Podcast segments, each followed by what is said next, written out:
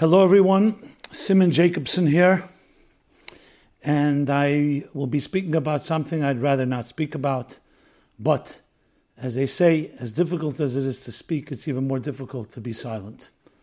And the topic is the worst and best in humans reactions to the Poway shooting, which took place this past Shabbat, the last day of Passover in Poway, California, outside of San Diego where a mad, I wouldn't say mad, a, a evil terrorist entered into a synagogue, Chabad Lubavitch of Poway, and uh, with intentions to do mass murder, ended up murdering one woman, wounding the rabbi and others.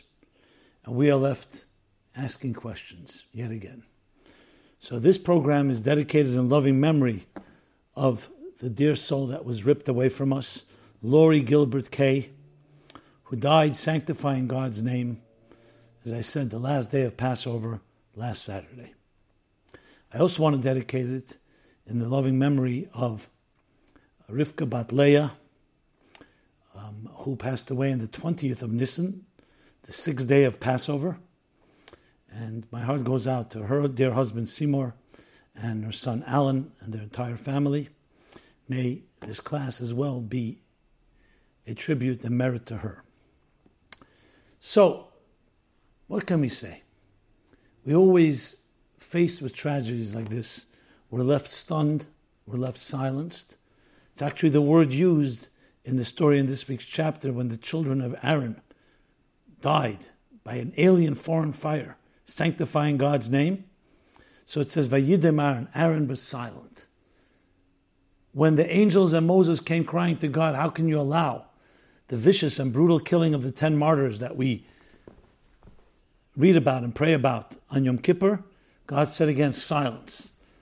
And interestingly, silence is the most powerful response because any type of reason, reasonable answer, any type of explanation would actually be obscene, would be inappropriate, would be cruel to explain away an unfathomable tragedy.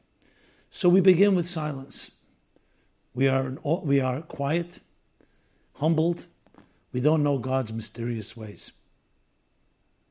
We're also in great shock, and our hearts are shattered as they go out to the father, to the husband and the daughter of Lori, who so eloquently spoke about her at the funeral service, which again was broadcast to so many people. So we've seen the worst of man at work yet again. And all good people wonder and are mystified, are completely perplexed when it comes to seeing a seemingly regular person, quote unquote, planning and premeditating a deliberate, cold blooded murder of innocent people, let alone in a house of worship, in a place that people have come, men, women, and children, to pray, to celebrate their holiday. What is going on in the twisted mind and the dark heart of such cruelty and hatred is beyond us.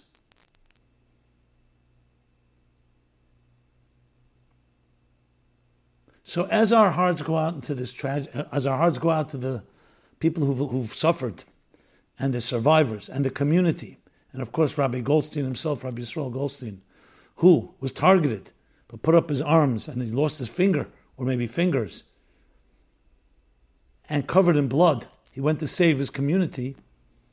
At the same time that we've seen the ugliest in the human beings, we've also seen the best of human beings in the nobility, in the heroism. Lori herself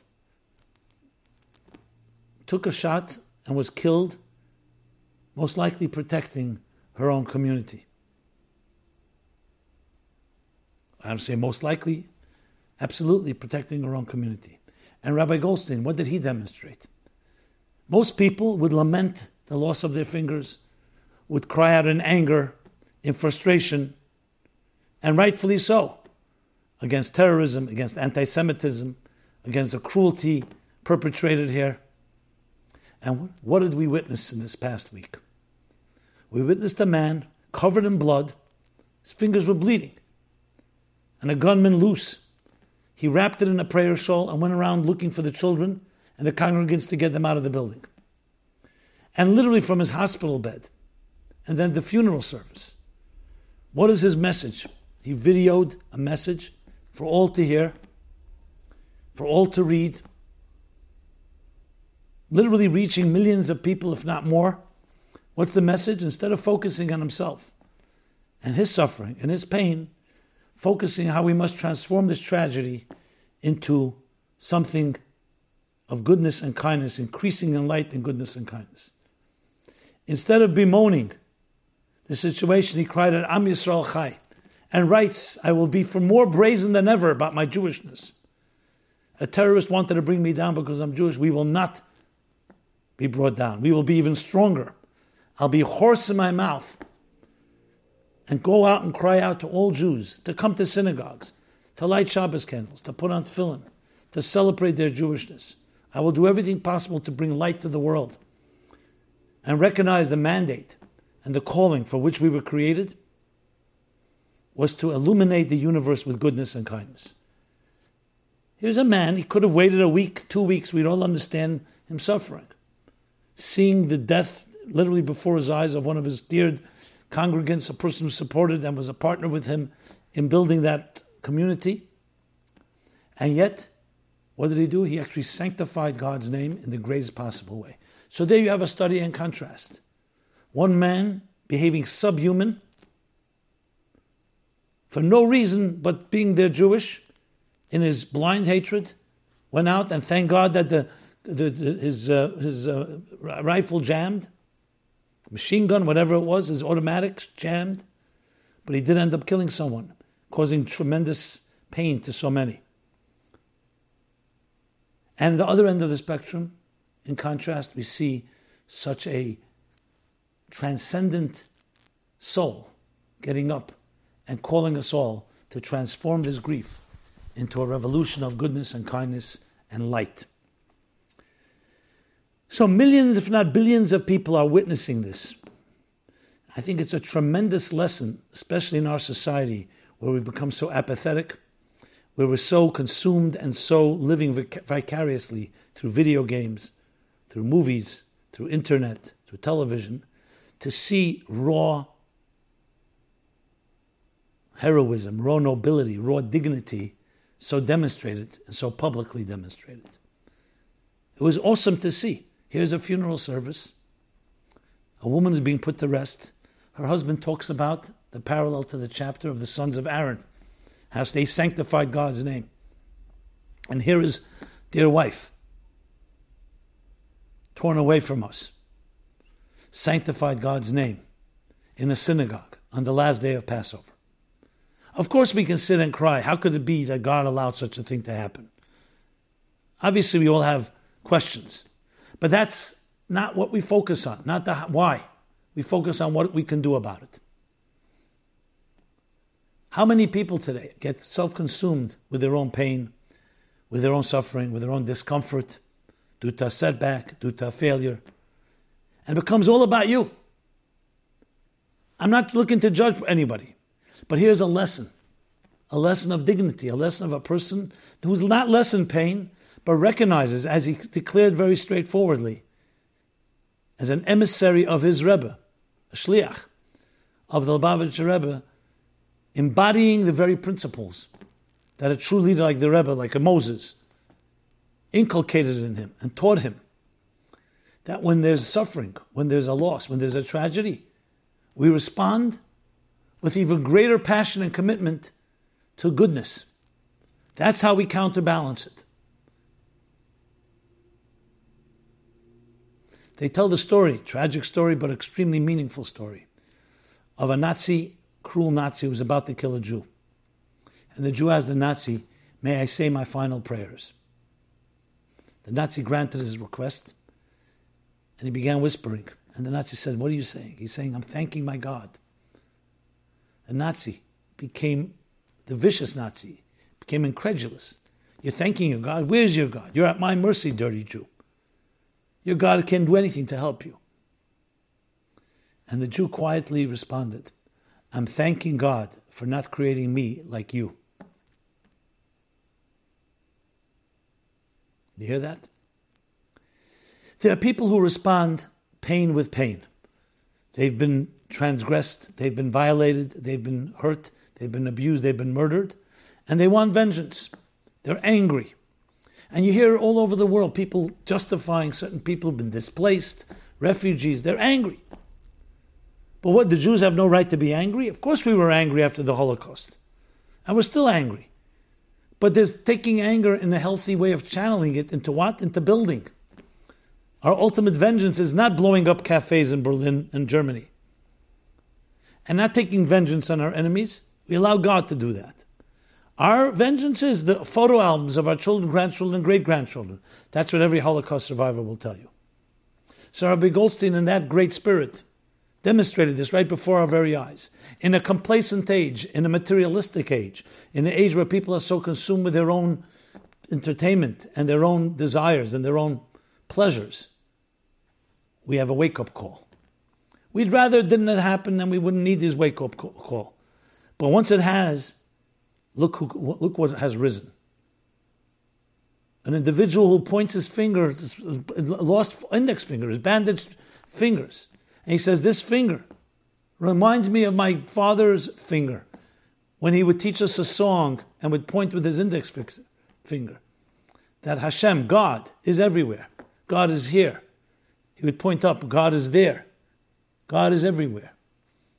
Up, up, down, down, right, right, left, left, and all around. God is omnipresence.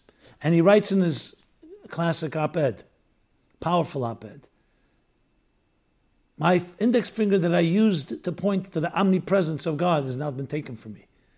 But I will always remember, and I want every one of you to remember, to use your fingers to find transcendence, to find a higher reality, to not succumb to our own pain or our own losses.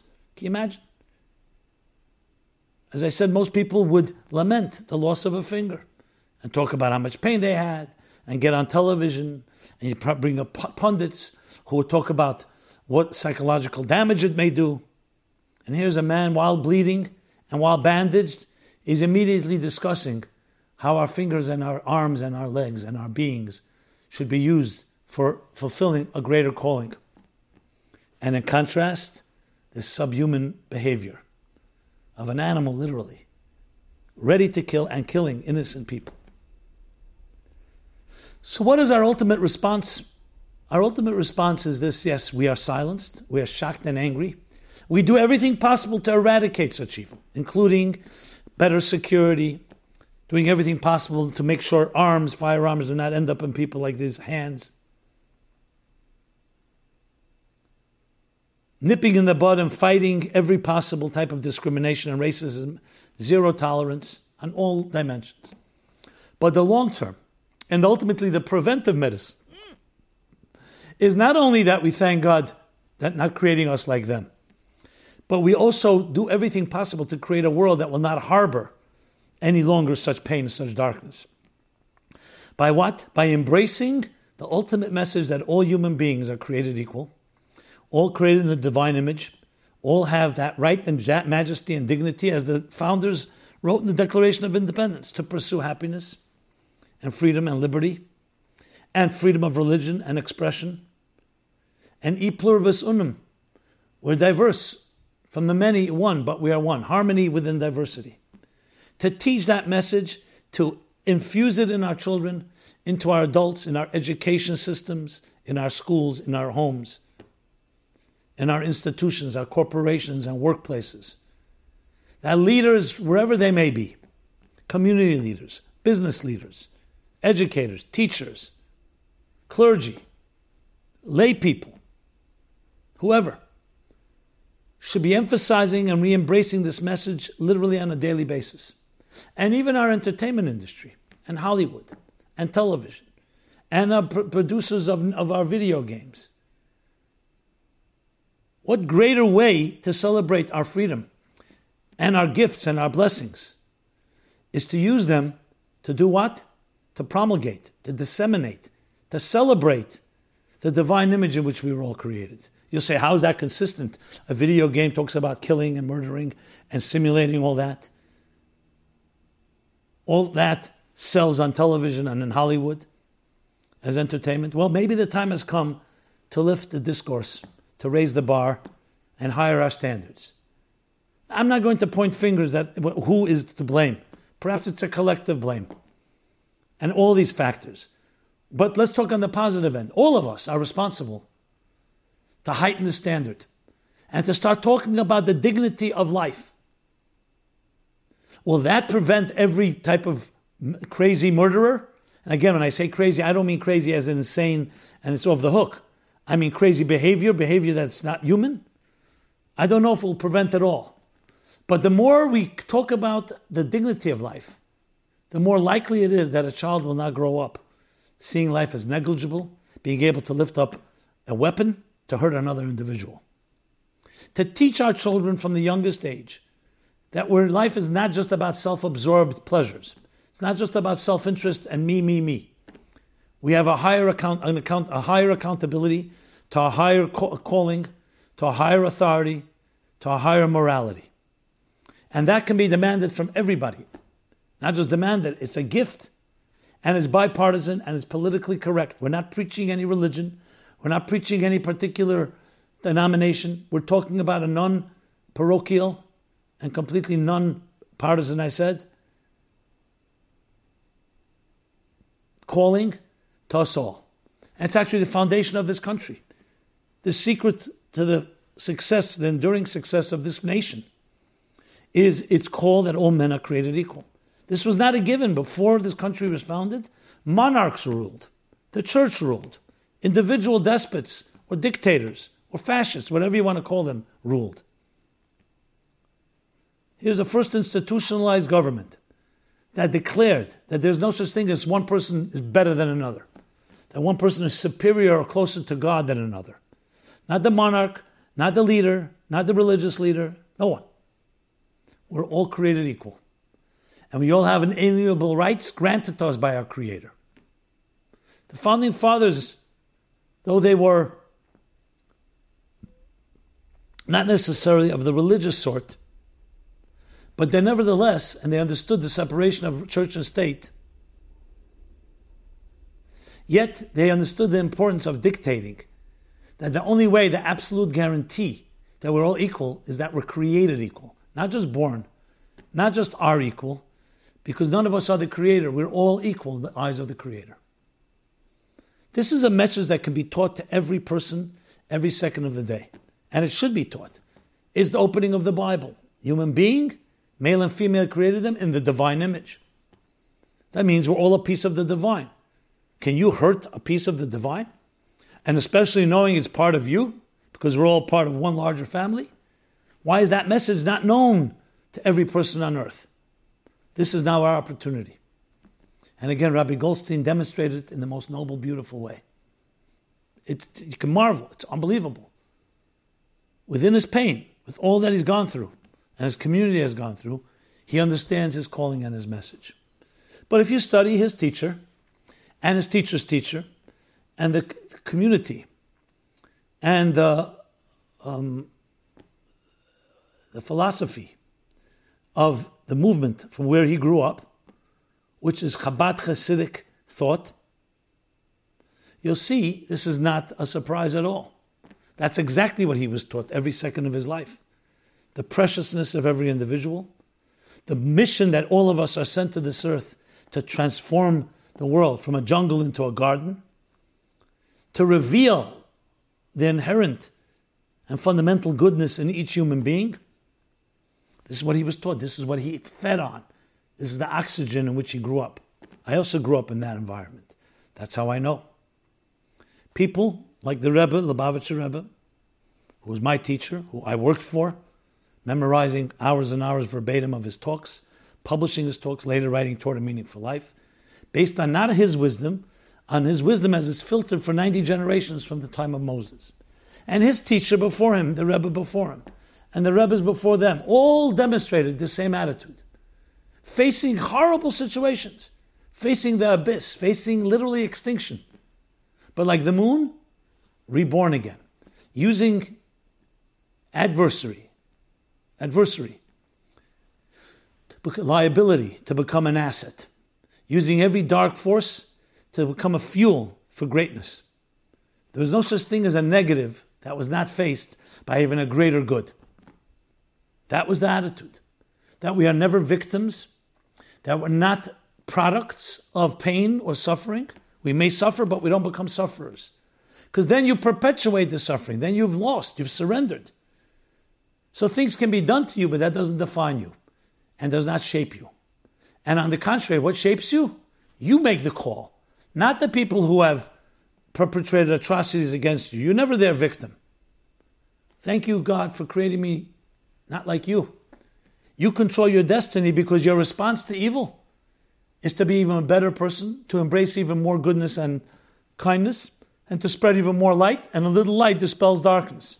Their darkness, as powerful as it is in the moment, dies at some point. Whereas light and is eternal and enduring.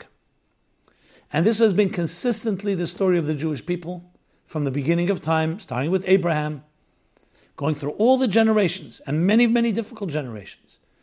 It was always the same attitude loss, tragedy, disaster, catastrophe, you name it, genocide, atrocities. Always the response was a greater strength, a greater strength and commitment to light. Now, if you look at it at the surface level like a scientist, it sounds irrational.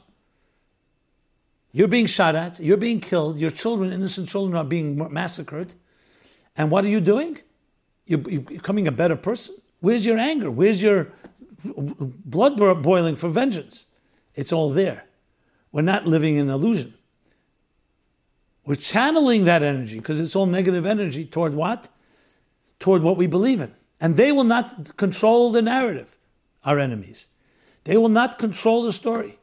We will control the story and demonstrate for generations to come that when we're faced with those type of situations, we turned it into holidays, into celebrations, to becoming better people. Who gave us Passover? Pharaoh. Who gave us Purim? Haman. Who gave us Hanukkah? Antiochus. All arch enemies, Hitlers of their time, with their people, trying to instigate, like we said in the Haggadah, the first and second night of Passover, the Seder. In every generation, they come to try to annihilate us. But God, in His mercy, helps save us. And part of that is our saving ourselves with God's help by embracing the soul, the divine soul, which we were given, which is more powerful than the greatest darkness. So the momentary pain for 210 years was terrible pain. It was for how many years was the, the Holocaust? 10 years, 15 years, whatever the number was. Terrible pain. But what remains is the growth, the greatness that we've achieved as a result. As they were oppressed, the Bible says, as they were oppressed, in direct proportion to that, they flourished, they thrived, and they blossomed, and they grew. This is our story. And it's not just a Jewish story, it's a, Jew, it's a story of humanity. It's a story of human triumph, of good over evil, of light over dark, of beauty over ugliness. There's the worst in mankind. Yes, we have free will and people can stoop to levels that are unimaginable. And we've seen it happen, unfortunately, too often. But we can also rise and become even greater than angels because we have a soul. And it really comes down to this who will prevail?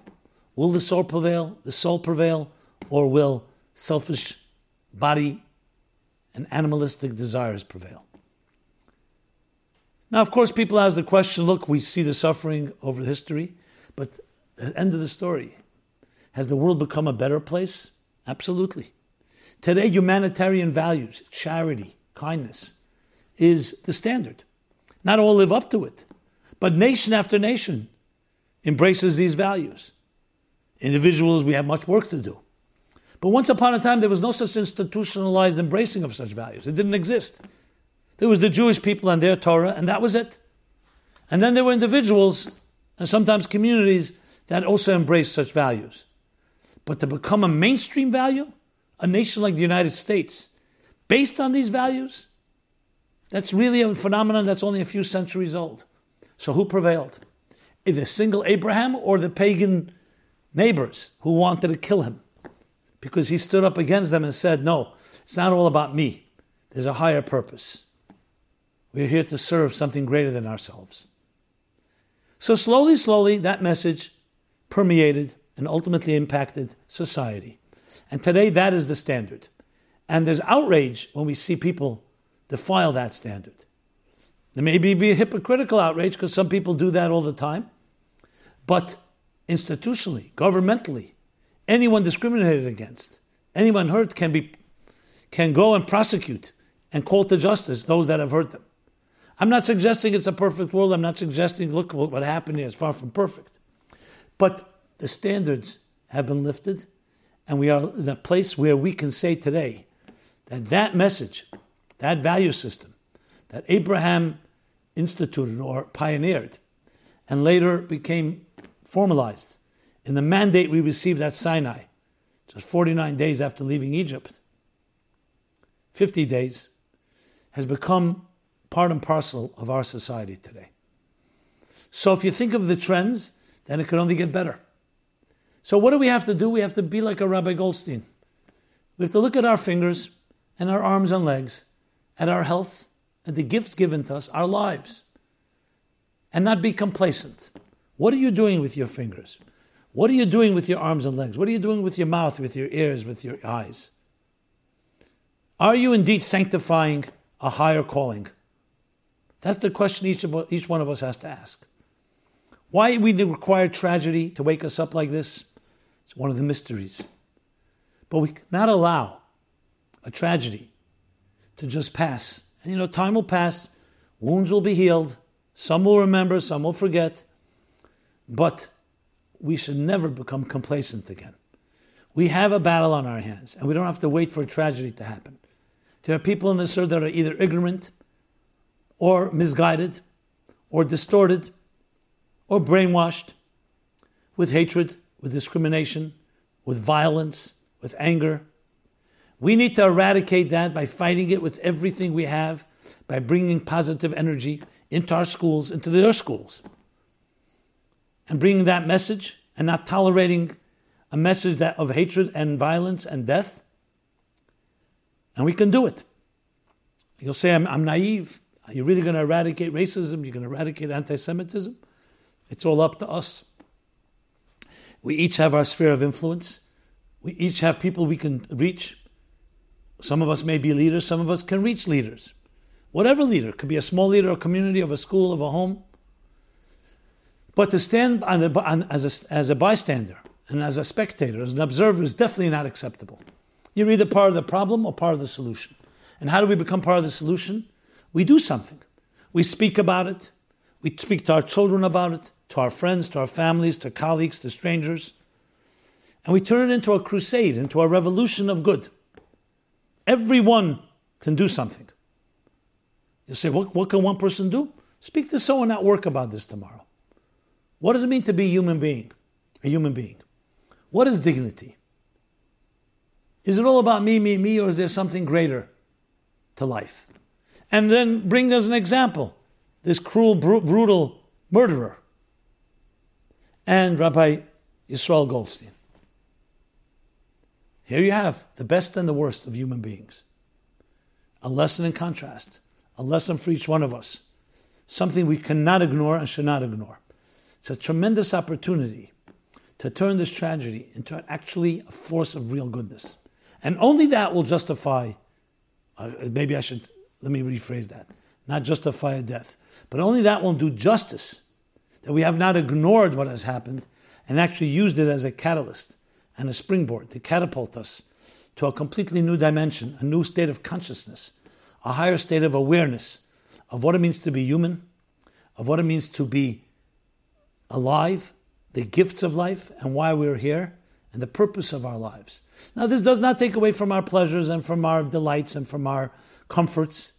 It will enhance it, but also will not allow us to fall to the lowest common denominator and just become ruthless, selfish creatures that just think about myself and don't care about anybody else, ready to even ignore or worse, hurt another person. It's a standard that has entered society, has has been imbued within our existence, within our world today, but we have to now bring it to the surface in every community, in every environment. Yes, it would be wonderful to see, just like we saw different companies who produced perhaps destructive products, ultimately come around and become advocates for health, that those that create violent games and entertainment that celebrates violence and guns and so on would come out and, and make it very clear that we are here to spend money and to advocate the divine image in which we are all created. Just like cigarettes say hazardous to your health, why should these companies and these entities willingly, we're not even talking about forcing them, let them come out, it'll make be better business. They'll come out for the human dignity that we are. Do they, they, they clearly don't want that people should actually go ahead and shoot another person. So perhaps they have to use their strength and their wealth and their power and their influence for these messages. We know today there's public TV, there's public access TV. Why? Because the government wisely said, you're going to make a lot of money, millions and millions and billions of dollars through television advertising. You have to give some airtime to public access, meaning anyone can use it, non-profits and so on. So why shouldn't the companies that are making so much money on simulated violence and so on, and different forms of entertainment, let them also spend money and fund programs that advocate and teach about human dignity, about the value of life, about our calling and our purpose. Let that be the calling of our time. That's how I see the events that happened in Poway and the events that happened earlier in Pittsburgh six months ago to the day, and other shootings that we've seen in schools, in college campuses, and anywhere, malls. They all lead to the same conclusion. What are we going to do? So, gun control and security and all the temporary measures or the band aids, absolutely, do everything possible to not allow it to happen, to protect our young, to teach people how to protect houses of worship and other places where are, that are targets for terrorists. But above all, let's change the whole climate. Let's elevate the spirit. That's what this is a calling for. And we live in a time where it's not difficult to do. We have the means, we have the platforms, we have the social media uh, environments where we can advocate and teach and and disseminate this message to many, many people quickly, easily. We have the means. And we have a receptivity because we're not living in a, in a tyrannical world. We're living in a world where people value and honor these standards, as I said earlier. We live in a world, as the Rebbe told us and told Rabbi Goldstein, who was one of his disciples and emissaries, we're at the threshold of a new age of peace and harmony, and no war and no famine and no bloodshed. And not miraculously. We're not waiting for a miracle. It can be done naturally because the standard is there. Now we need to make sure and call everyone out on it, whether it's the Middle East, whether it's the United States, any type of hatred, bigotry, discrimination, racism, anti Semitism. Call out and demand that we live up to our mandate, to our calling, to our very beings, that we were created in the divine image in order to create from this material world a divine garden. This is just some of the powerful messages we've seen this past week. Obviously, there's more to say, but let's suffice with that. It's enough to go with. As I said, use your arms and legs, your fingers, Here's a man who can no longer use that index finger. And yet, it will continue to be a reminder to him. And he will not forget. And he's reminding us to use our fingers for what we should use them, to use our arms, our legs, the rest of us. It's a tremendous lesson. And it's ultimately living up to what we're made to be, to be the best we can be. Not to succumb to who we think we are, but to become how great we can become.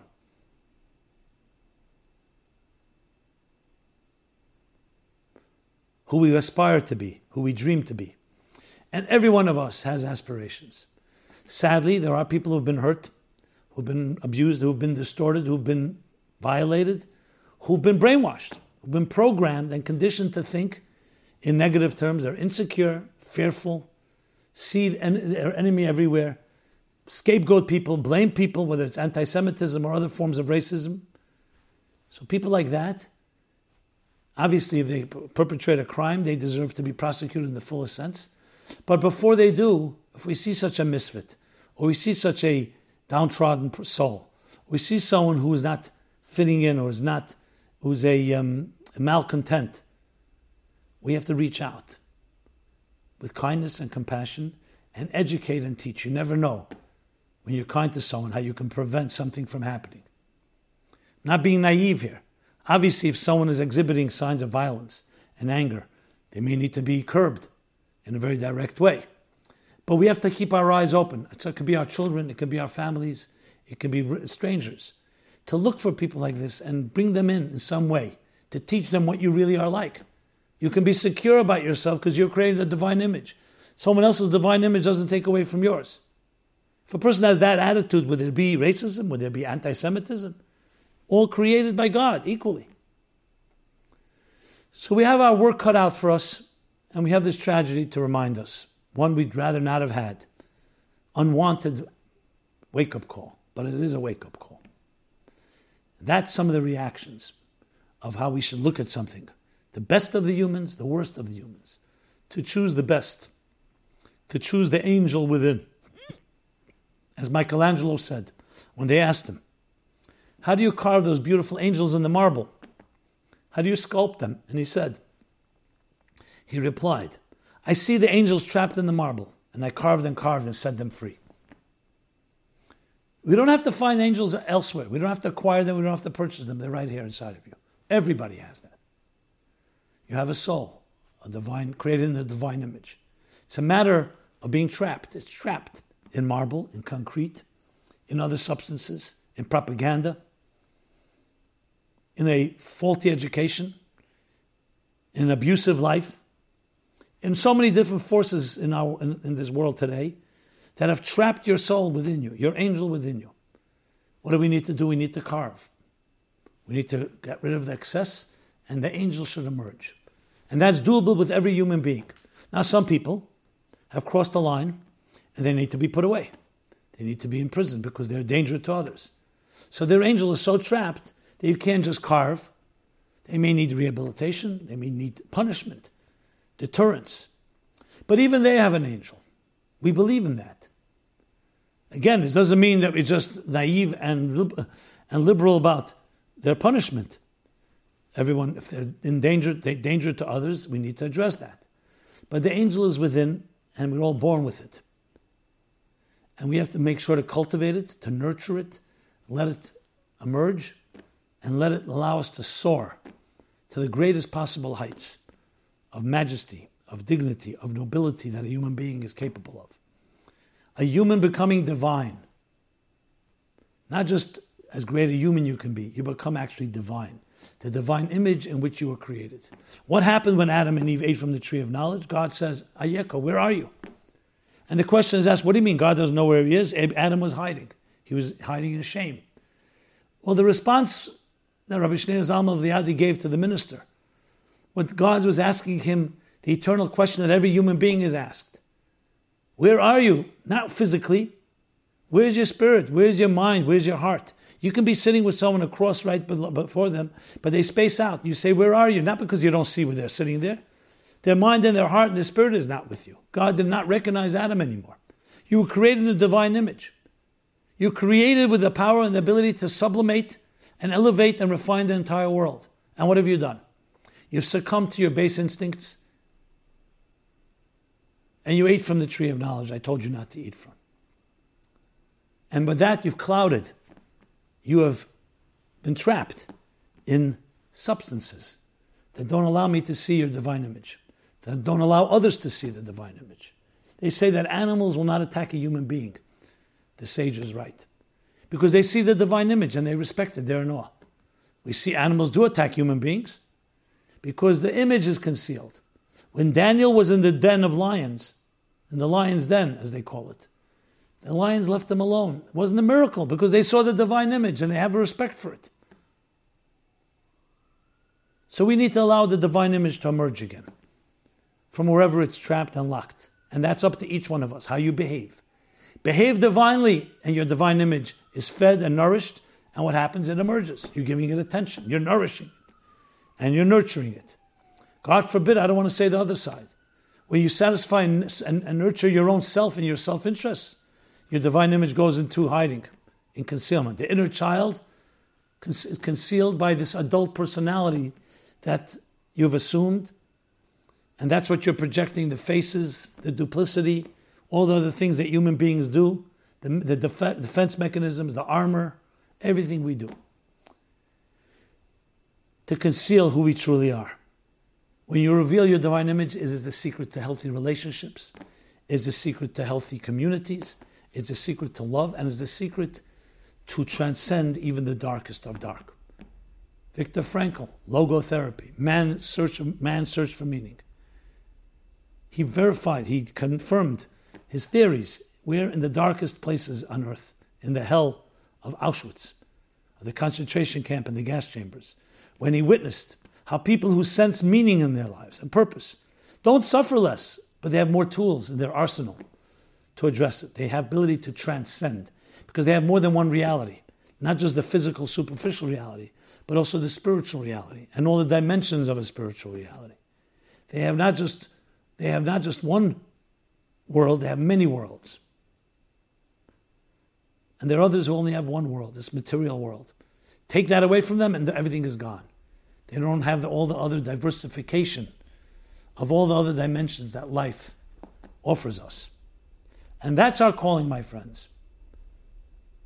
The events in Poway is a wake up call to our time, to each one of us. And we have a living example of a human being just like us, but he was trained. So it wasn't even, he didn't have to put on an act, God forbid.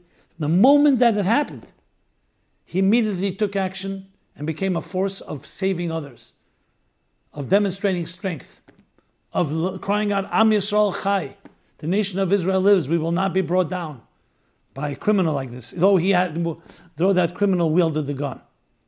So we have a living example in our own lives. And Lori, her soul was taken from us. It's in a better place, but nevertheless, a life ripped away in such a tragic way. So we have an obligation to her to state, to do whatever is possible, to celebrate our Judaism, to celebrate our synagogues, to come out in mass and demonstrate that we will not cower, we will not be fearful, we will not retreat. We will go on even a greater offensive of bringing goodness and kindness as Lori did in her lifetime. And through that, she lives through us. May her family be blessed with the strength with the ability to celebrate, and may we all join together with that. Feel like we're partners in the pain, but also partners in the growth, and, what, and demonstrate what we need to do to rise to the occasion and to be the best possible human beings and the best possible Jews. Ones that will bring light to this world and the redemption, the final redemption, which will ultimately, in some way, redeem even the greatest pain that we've gone through, especially that it becomes the catalyst, the fuel for this tremendous revelation and tremendous spiritual revolution. So each of us must do our part to ask yourself the question what are you doing with your body, with your soul, with your life, with your arms and legs, with your fingers? How are you sanctifying God? How are you bringing light to yourself, to your families, to your community, even to strangers? That's the question we must ask. And of course, the answer has to be here's the list of things I will be doing. This we have to bring our own resolutions, impose it on yourself. No one's going to force you. That's our response.